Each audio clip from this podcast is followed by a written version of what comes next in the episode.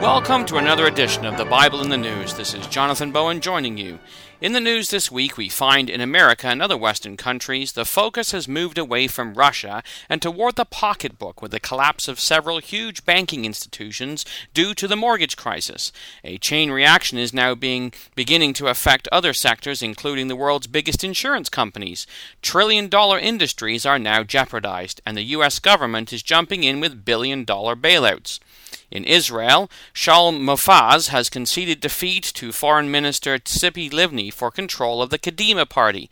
Livni will have the task of putting together a new coalition government.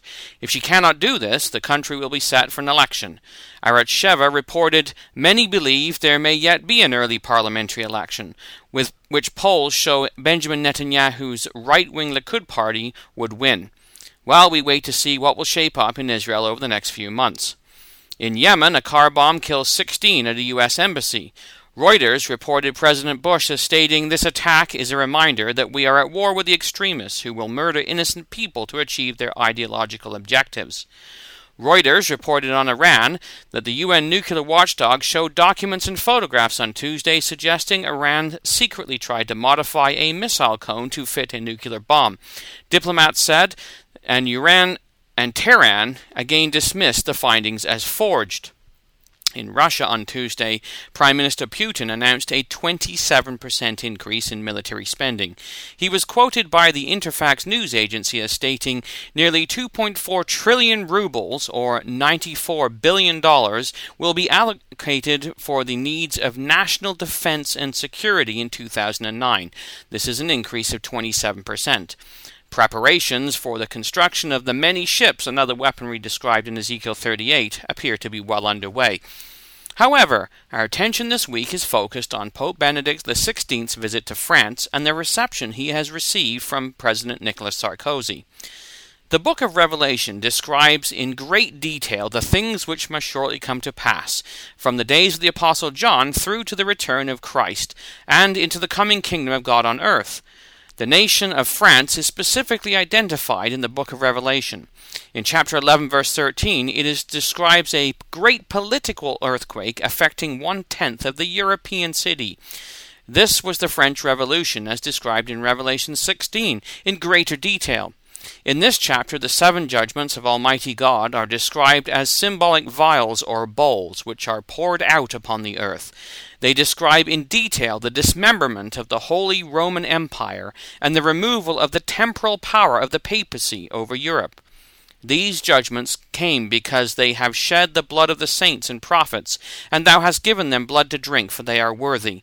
And I heard another voice out of the altar say, Even so, Lord God Almighty, true and righteous are thy judgments. Revelation 16, verses 5 to 7. The horrendous crimes of the papacy and its forces throughout Europe brought about this judgment. Yet after all this, the European phoenix is described as arising out of the ashes in Revelation chapter 17. Here it is depicted as a beast which is ridden by a woman.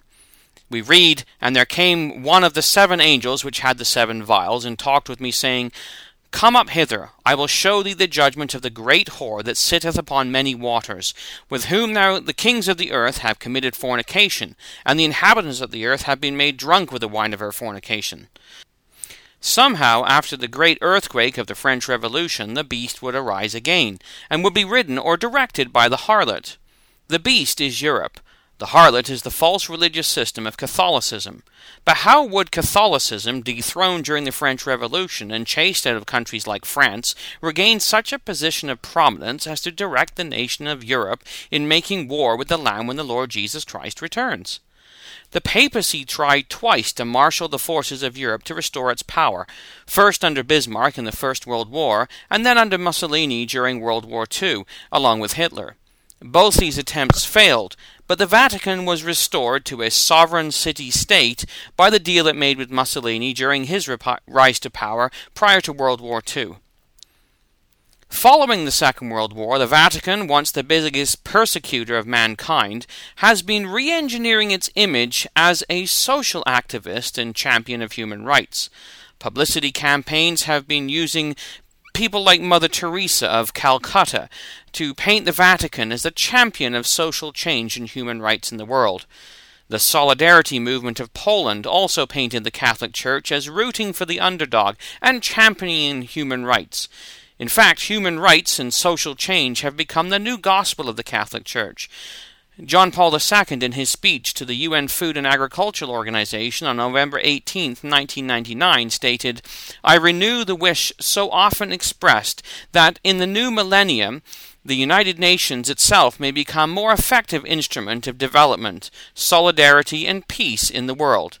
A strong United Nations would ensure the recognition that there are human rights which transcend the will of international or individuals and nations.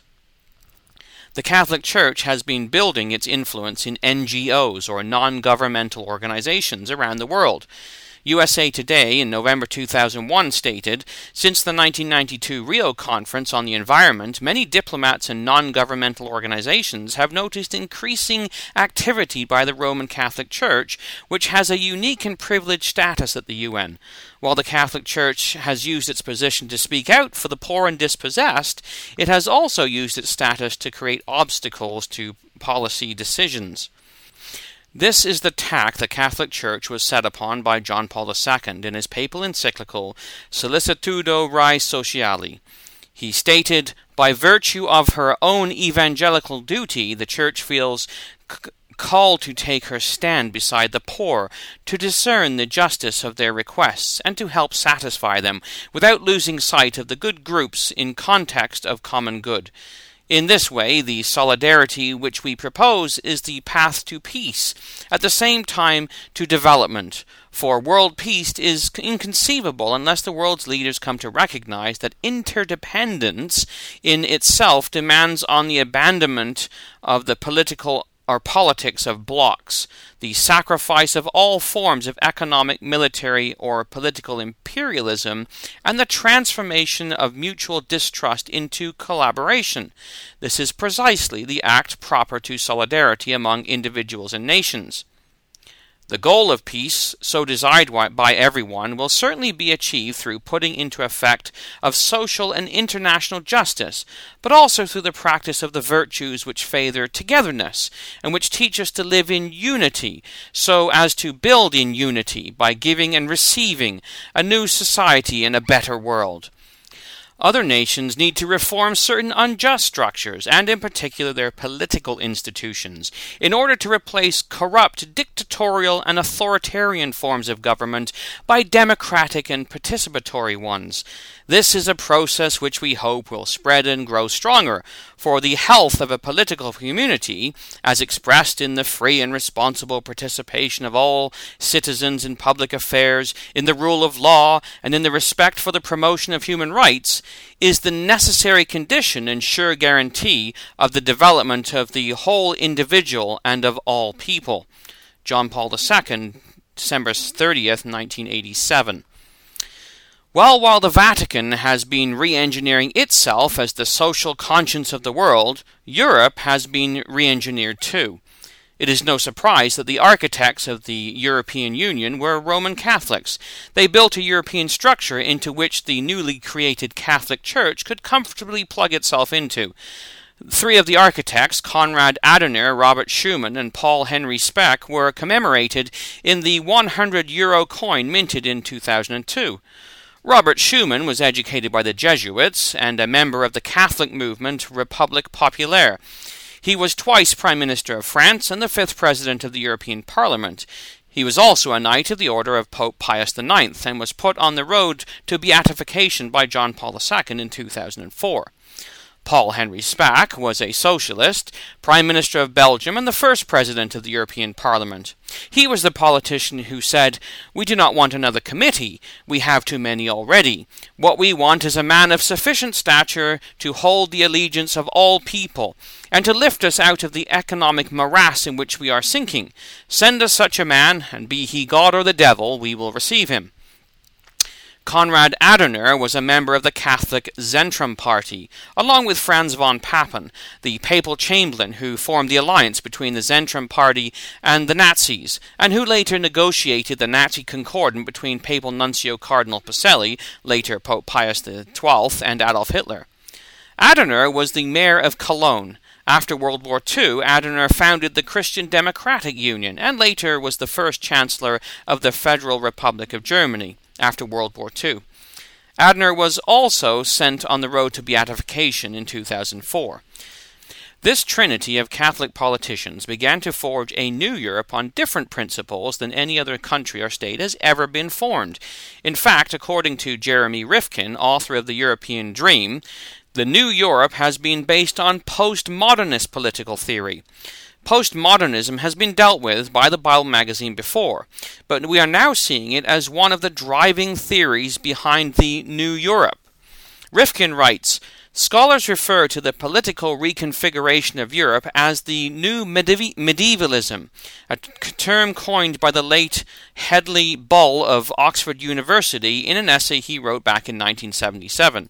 He thought it conceivable that sovereign states might disappear and be replaced not by a world government, but by a modern and secular equivalent to the kind of universal political organization that existed in Western Christendom in the Middle Ages. Bull pointed out that, in the new system, no ruler or state was sovereign in the sense of being supreme over a given territory and given sentiment of the Christian popul- segment, sorry, of the Christian population. Each had to share authority with vassals beneath, and with the Pope in Germany and Italy, the Holy Roman Emperor above. Bull noted that all authority in medieval Christendom was thought to derive ultimately from God. So we are looking for a revival of a Holy Roman Empire style government. The picture is not so much about sovereign states, but about a new universal political organization.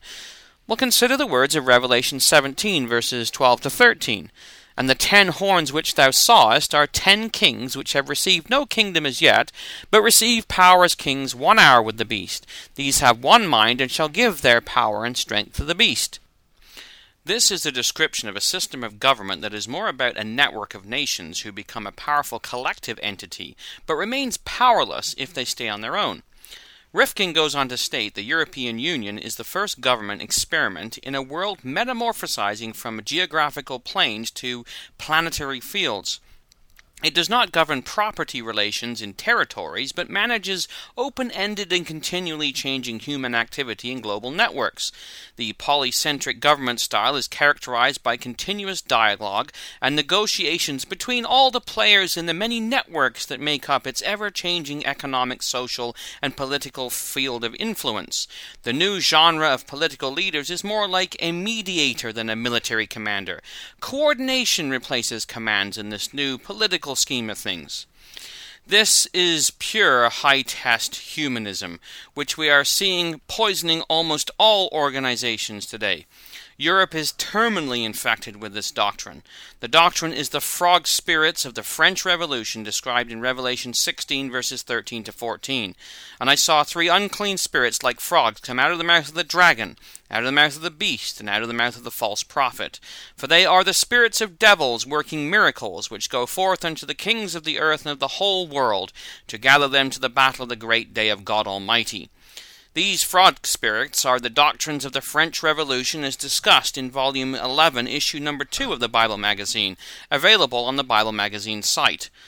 These doctrines of liberty, equality, and fraternity originated with the French Revolution, but Revelation tells us they will come out of the mouth of the dragon, the beast, and the false prophet.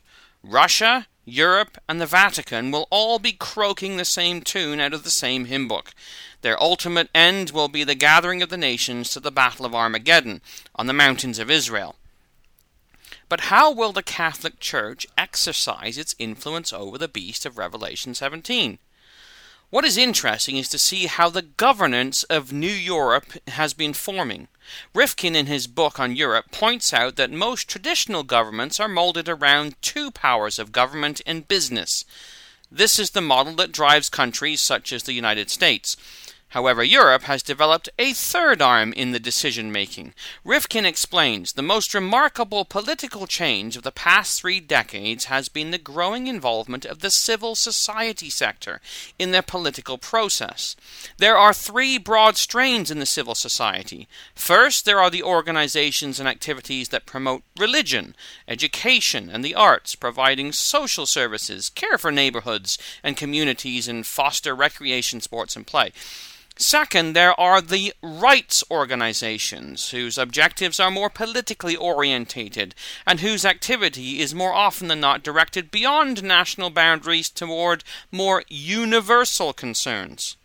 Third, there are the many organizations that represent the interests of local cultures and ethnic subgroups whose purpose is to maintain their traditions, rituals, and values and represent their group's interests, both domestically, internationally, to ensure their survival and growth. The new, new rights oriented transnational movements also seek to establish universal codes of conduct, not of a technical or professional nature, but rather governing human behavior itself. The newly engineered Catholic Church has worked its way into all three facets of this third arm in Europe. This is no surprise, since it was the Catholic art- architects that re engineered Europe to fit a re engineered Catholic Church. Unlike the Western world, CSOs, or civil society organizations, are becoming part of the decision making process in Europe. Rifkin writes The EU has become the first government to formally acknowledge CSOs as full fledged partners in public policy networks. The European Union has reorganized the civil society as the third component of the European governance viewing it as serving intermediary functions between state and the market citizens. After a long period of being colonized at the hands of the market and nation state, the civil society alone, with the deeper cultural forces that underlie it, is pushing its central role in the scheme of public life. Advocates complain that the civil society is not the third sector, as many academians claim, but rather the first sector. Put these statements next to John Paul's encyclical cited earlier, and you begin to see a hand in glove relationship between the New Europe and the New Vatican. An article in the Bible Magazine, volume 19, number 4, page 22, entitled The Papal Conquest How the Vatican Came to Terms with the French Revolution, discusses this in greater detail. So, with this lengthy consideration, let's return to the Bible in the news this week. The Pope has begun a tour of France, where AFP reported, at an open air mass attended by 260,000 people at the historic Invalides Esplanade in central Paris, where Napoleon is buried, Benedict appealed to young Catholics to shun the false idols of the modern world and told them not to be afraid of religious life. More than 150,000 people were expected to attend an open air mass given by Pope Benedict XVI on Sunday during his pilgrim to the Shrine of Lourdes amid heavy security. The pontiff's trip to France takes on greater significance when we take into account the positioning the Church has been making within the social fabric of Europe, the third governing arm of the European Union previously discussed. A headline in the Christian Science Monitor for September the 15th stated With Pope's visit, Sarkozy challenges French secularism. French politicians don't talk about faith openly, but President Sarkozy wants a more open discussion on the role of religion. The article went on to state Unlike any French president in decades, Mr. Sarkozy sees a more open role for religion in French society, and he seized upon the conservative German Pope's four day trip to directly challenge French secularism, one of the most prided, prized traditions of La République and a strict legal and cultural sanction against bringing matters of church and faith into the public realm. Secularism, laïcité, is central to the modern French identity. It's a result of hundreds of years of effort to remove the influence of Roman Catholic Church from French institutions and reduce its moral authority. Sarkozy openly argued that while secularism is important, it should not be hostile force that forbids all talk of God, faith, and transcendence. Sarkozy called for a positive laicite that allows religion to help forge an ethnic society. It is, of course, ethnic society which will form one of the governing arms of the European Union. So Mr. Sarkozy sees a place for the church in French society, a change, a change from the practice dating back 220 years to the French Revolution and 100 years to the 1909 law separating church and state in France. The article describes how Sarkozy has shocked France. Last year, Sarkozy went to the Vatican and eloquently argued for a more robust religious dialogue in France, saying that a person who believes is a person who hopes, and it is the interest it is in the interest of the Republic that there be many women and men who nourish hope. The article went on to state Benedict, for his part, called for a healthy secularism, stating that it is fundamental to become more aware of the irreplaceable role of religion in the formation of conscience, consciences and the contribution which it can bring. Sarkozy also argued that teachers aren't as important as priests in the transmission of values. The visit of the pontiff to France is of great significance as we look for the whore to take the reins atop the beast of Revelation 17. The same article stated of the Vatican's influence throughout Europe. The Catholic Church has significant clout inside states like Poland, Spain, and Italy. Germans are proud of the German born Pope, formerly Cardinal Ratzinger. The Vatican is looking for more significance in France and throughout Europe. It is destined for a position of supreme influence, guiding and directing the beast from its saddle in Rome, that great city which reigneth over the kings of the earth. Well, let us watch the Bible in the news. Let us take hold of the book of Revelation, which God gave to Jesus Christ to show unto his servants things which must shortly come to pass. Let us not be seduced into becoming drunk with the humanistic wine of the harlot's fornication in our lives or our communities. When Europe does make war with the Lamb, those that are with the Lamb are called and chosen and faithful. We have been called by the Word of God. Let us be faithful to that call, so that by God's grace we may be chosen to join Him in that day. Join us next week for another edition of the Bible in the News. www.bibleinthenews.com.